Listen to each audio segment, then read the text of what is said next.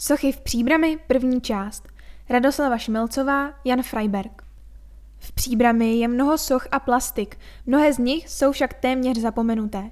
Tímto seriálem navazujeme na nedávnou výstavu Galerie Františka Drtikola a jednotlivá sochařská díla přibližujeme. Arnošt z Pardubic Ivar Kodym, Pískovec, 2002, ulice Tyršova, vpravo od zámečku Ernestína. Autor sochy Ivar Kodym, narozen 1961, vystudoval Pražskou výtvarnou školu Václava Holara a v roce 1987 absolvoval Akademii výtvarných umění v Praze u Miloše Axmana.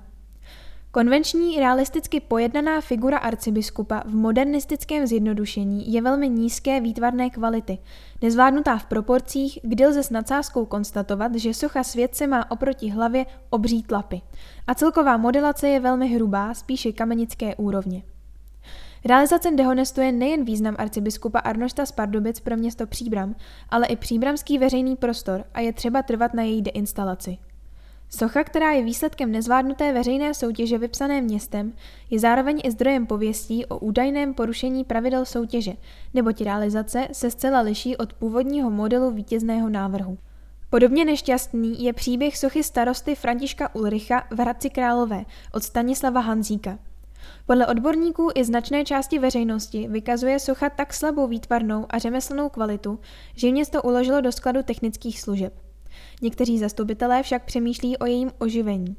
Bohužel ani transparentní veřejná soutěž není zárukou vzniku kvalitního uměleckého díla, pokud soutěž podléhá politickým tlakům či nepotismu.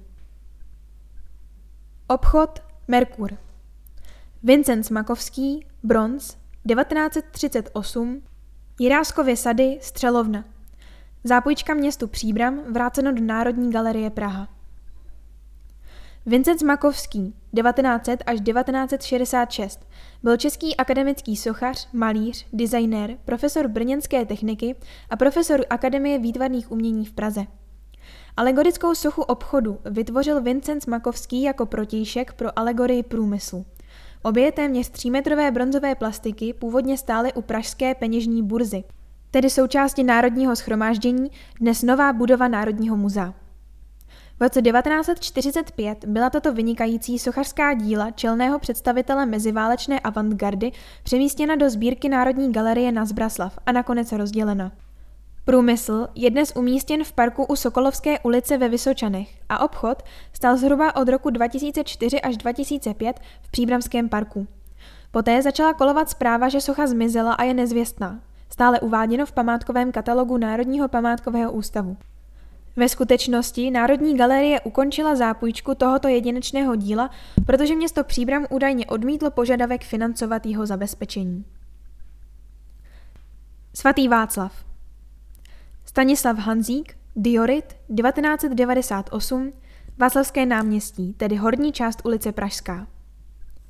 Stanislav Hanzík, 1931 až 2021, byl český sochař, který se věnoval především volné plastice, portrétu a realizacím v architektuře.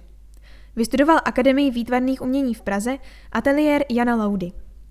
Samostatně stojící figura světce na leštěném podstavci byla vytvořena jako symbolický duchovní pandán pro kašnu od architekta Zdeňka Meissnera, narazeného roku 1949, studenta ČVUT Praha.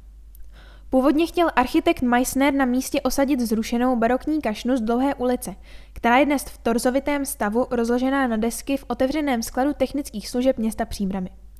Nově vytvořená kašna byla pojednaná jako plastický reliéf příbramské krajiny s vodním dílem struhy. Voda padající z trysek na kámen názorně ukazovala, jak fungoval systém tohoto vodního díla, jehož účelem bylo dopravit vodu z úbočí středních brd až do příbramských dolů. Architekt nejprve hledal barokní sochu svatého Václava, neboť i na kašně citoval barokní tvarosloví.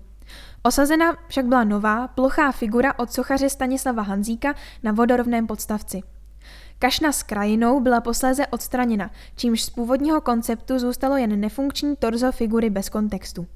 Socha světce je údajně podrobována intervenci místních občanů, kteří pod vlivem alkoholu světci ohýbají břevno, na němž je praporec osazen. V roce 2019 vandalové praporec dokonce utrhli.